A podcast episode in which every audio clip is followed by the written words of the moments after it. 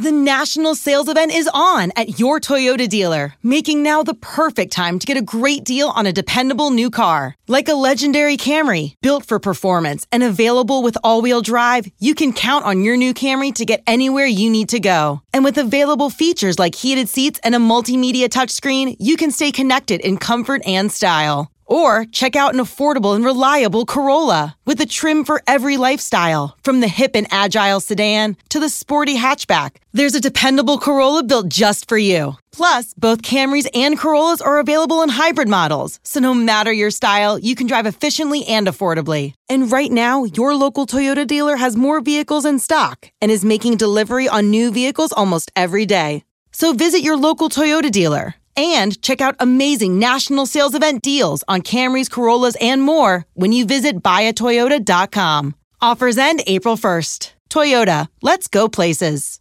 Old Man Winter here. If I had it my way, it would stay winter all year long. Short days, wind chill, black ice, and a good polar vortex. Oh, heaven. Wait, is it getting warm in here? Your cold snap is over, Old Man Winter. Spring has arrived. Spring. Spring is here, which means it's the perfect time to get away in the Hyundai you've always wanted. Visit the Hyundai Getaway Sales Event, where you can get great deals on all of our award-winning Hyundai models, like the tech-filled Tucson and Kona, as well as the spacious Palisade. Enjoy wherever you go with the peace of mind that comes with America's best warranty and 3 years or 36,000 miles of complimentary maintenance. But hurry in. These deals won't last.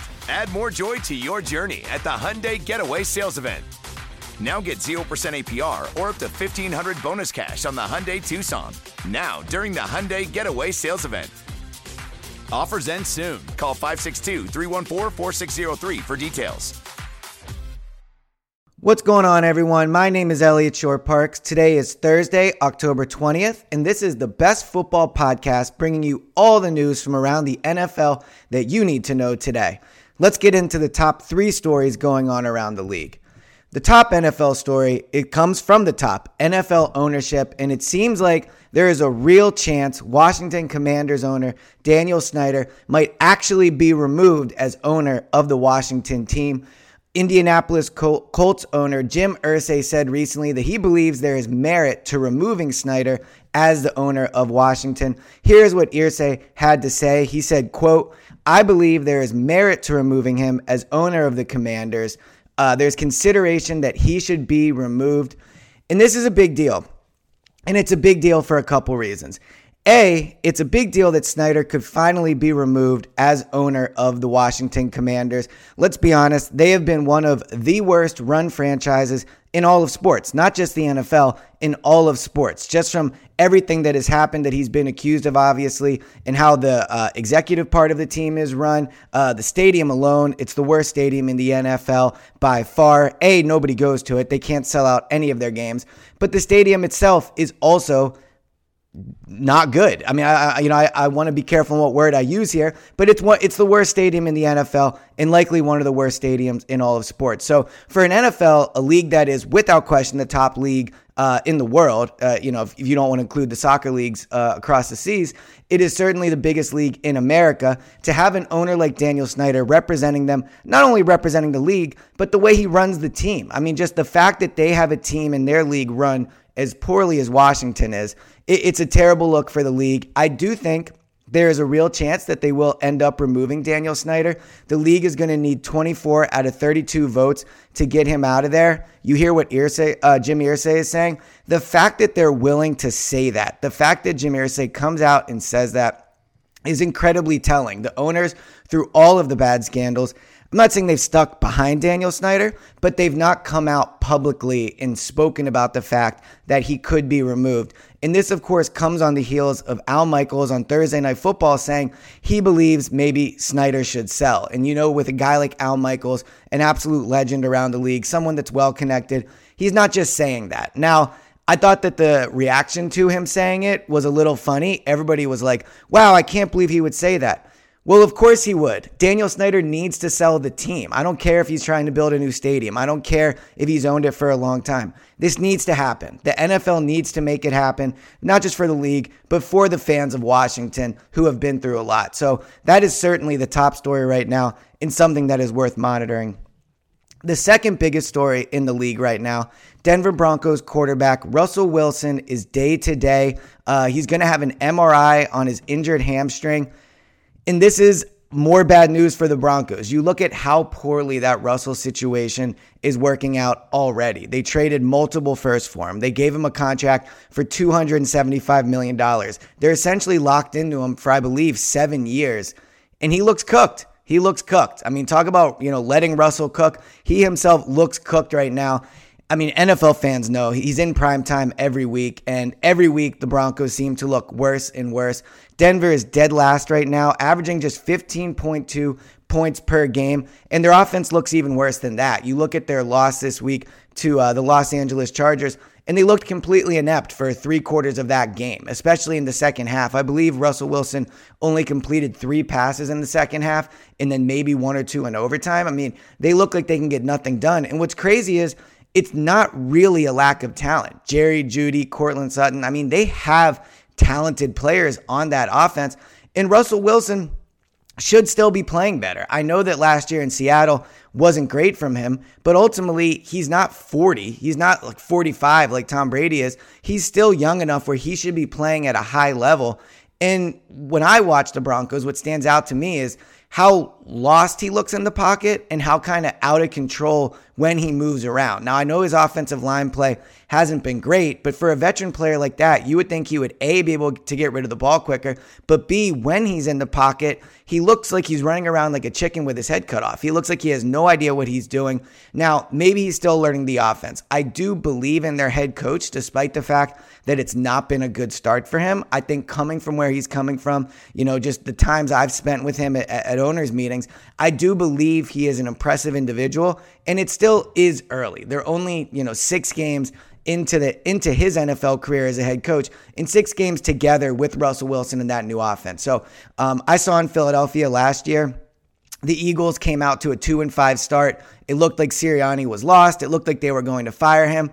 And now they're 6-0, and Sirianni is on top of the list of guys that could win NFL Coach of the Year. So things do change. It takes time. I'm not saying Denver's a complete lost cause at this point, but when you add in the contract they gave him, the first-round picks, there should have been more immediate results. You don't trade for Russell Wilson as a developmental piece. He's a win-now quarterback. And Denver was viewed as a win-now team. Their defense is really good. It continues to be really good. And again, Jerry Judy, they have pieces. So for them to come out this slow is certainly disappointing. And now with Russell Wilson day today with this MRI on his hamstring, you have to wonder if he's going to miss time. Are they going to have to go to their backups?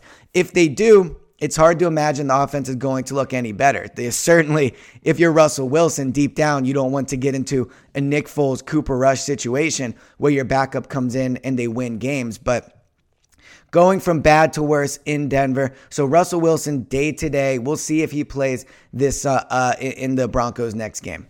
The third biggest news right now, and this was a pretty unbelievable story, DeSean Jackson recently said that he was not retired from the NFL and that he did still want to play. When I saw that, I thought it was a bit of a pipe dream. DeSean Jackson has had trouble staying healthy over the last few years, not been a super productive player. And it's, week 6 of the season. I didn't think he was a guy that people would sign off the street. But a team like the Ravens, a team that was supposed to be a Super Bowl contender, a team that was supposed to be one of the best teams in the league, they're desperate right now. So the Baltimore Ravens signing DeSean Jackson. He's on the practice squad right now. Ultimately, I do believe he'll end up on the active roster. And it's a move that I don't want to say they had to make, but when you look at where they're at, they had only 195 passing yards against the Giants last week. Now, the Giants are a good defensive team. They've been surprisingly good in that front.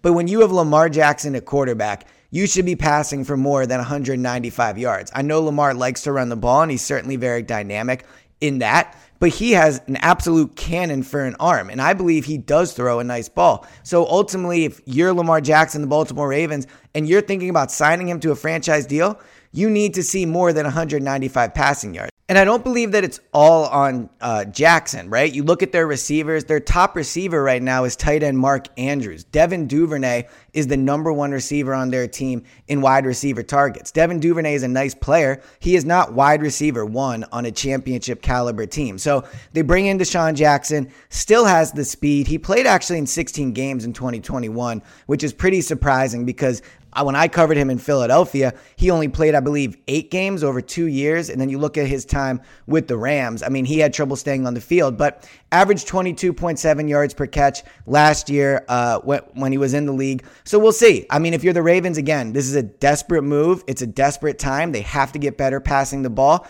And I believe this is a move that could pay off. And there's really no harm, no foul. You bring him in. If he plays well, if he brings that explosiveness to the offense, it's certainly something they need. His speed, his ability to track the deep ball combined with Lamar Jackson's arm could be explosive. So a good move for the Ravens. Ultimately, I think it's something, like I said, they had to make, and we'll see how it pans out. Passion, drive, and patience. What brings home the winning trophy is also what keeps your ride or die alive. eBay Motors has everything you need to maintain your vehicle and level it up to peak performance, from superchargers, roof racks, exhaust kits, LED headlights, and more. Whether you're into speed, power, or style, eBay Motors has got you covered. With over 122 million parts for your number one ride or die, you'll always find exactly what you're looking for. And with eBay Guaranteed Fit, your part is guaranteed to fit your ride every time or your money back. Because with eBay Motors, you're burning rubber, not cash. With all the parts you need at the prices you want, it's easy to turn your car into the MVP and bring home that win. Keep your ride or die alive at ebaymotors.com. Eligible items only. Exclusions apply.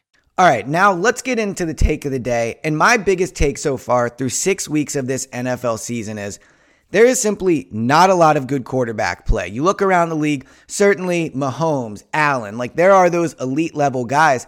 But I got to thinking, who are the 10 best quarterbacks in the league right now? And I think there's a lot of names on there that we're not used to seeing. And I think there's 3 names specifically that are definitely not in the top 10 at this point. And it's really telling for where those teams are at. So I'm going to list my top 10 quarterbacks, and then I'll talk about the guys that I don't believe made the list. Number one at this point is still Patrick Mahomes. Coming into the year, I thought Josh Allen would take that from him. And Josh Allen, look, he's played great, and I know that he won the head-to-head matchup. But Mahomes has been ridiculous at this point. His ability just to make insane throws continues to surprise every week. And maybe it shouldn't at this point because we all know he can do it. But watching him do it week in and week out, and I think the loss of Tyreek Hill has really added to my respect for Mahomes. He's doing it with not a great cast of receivers. Obviously, Travis Kelce is very good, but in terms of their receivers, they don't have that Tyreek Hill anymore, and he's still been effective. 17 touchdowns, 4 interceptions, a 5-1 record. He maintains the number one spot. Number 2, Josh Allen. 17 touchdowns, 4 interceptions, just like Mahomes. 4-2 record. I just think at this point, after losing to him in the playoffs last year, here's what it comes down to. If you were starting a team, if you had no players on your roster, and you said, who would you want to build your team around, Patrick Mahomes or Josh Allen? I think Mahomes is still the answer. As good as Allen is, I just ultimately would rather tie my franchise to Mahomes. Allen could end up taking this spot from Mahomes, but I still have Mahomes number one. Number 3 for me is Jalen Hurts. And this is surprising because coming into the year, you weren't even sure if he had the franchise job. The Eagles were trying to look all offseason for a different quarterback. But what he's done through the first 6 weeks is lead his team to an undefeated start. He only has 6 passing touchdowns, but he also has 6 rushing touchdowns. So 12 total touchdowns in 6 games. Only 2 interceptions. His interception percentage is just 1.1, second best in the NFL, and first among the guys that have started all the games. So he's incredibly smart with the ball. When he throws it, he never fumbles it when he runs it. And he's incredibly effective as a runner. And what I think has stood out about him this year is when the Eagles offense has struggled, whether it's offensive line play, whether it's an inability to run, Jalen Hurts running on the ground and what he can do with his legs have saved that offense. I do not believe they would be 6-0 if they still had Carson Wentz. I do not believe they'd be 6-0 had they traded for Russell Wilson. So Jalen Hurts at this point, when you combine his outstanding play with his undefeated record, it's hard to put any other quarterback in the league ahead of him. I know he benefits from the situation around him, but he is also playing very well. So I have him number 3 right now in my quarterback rankings. Number 4 for me is Lamar Jackson, 13 passing touchdowns, despite the fact, as we talked about, his receiving core is not that great. I know the loss to the Giants was bad. He had that bad interception at the end, and he still does have 6 interceptions, but incredibly dynamic player, leading a Ravens team that is really not that talented on offense to 3-3 in some ways itself is impressive. And I don't see another quarterback around the league right now that I can say is playing considerably better than him. So I would put Lamar Jackson 4th on my list. 5th, I'm still going with Joe Burrow. I know that his offensive line is disastrous. They don't want to be 3-3 coming off that Super Bowl win, but 12 touchdowns, 5 interceptions. I think if you put him on a team with a half-decent offensive line, those numbers would be even better. He's great from the pocket, throws a beautiful ball, and he brought the Bengals to the Super Bowl last year. Ultimately, he's a guy I think is a winner. We saw what he did in college.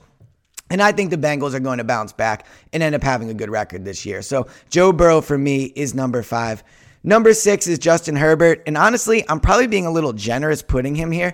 He's a guy that all the talent in the world, he's listed as a top, 5 quarterback by most people. He's viewed as a franchise guy, but he doesn't win. Like, I need to see Justin Herbert put together a string of wins or a playoff appearance or a playoff win before I'm ready to list him among guys like Mahomes, Allen, Lamar Jackson. Even Jalen Hurts has been to the playoffs. Joe Burrow, gone to a Super Bowl, right? Other guys that are on this list behind him have had playoff success. So Justin Herbert, extremely talented, a guy that I would still like to build my team around. But let's not fool ourselves. He is getting close to the point where you have to say, is he a guy that can win in the NFL? Because he does have talent. He does have, I think, a good coaching staff. And the wins just aren't there. So Justin Herbert comes in number 6 on my list. Number 7, I can't believe this guy is here. The next 2 actually are very surprising. Kirk Cousins comes in at number 7. 9 touchdowns, 5 interceptions, 5-1 record.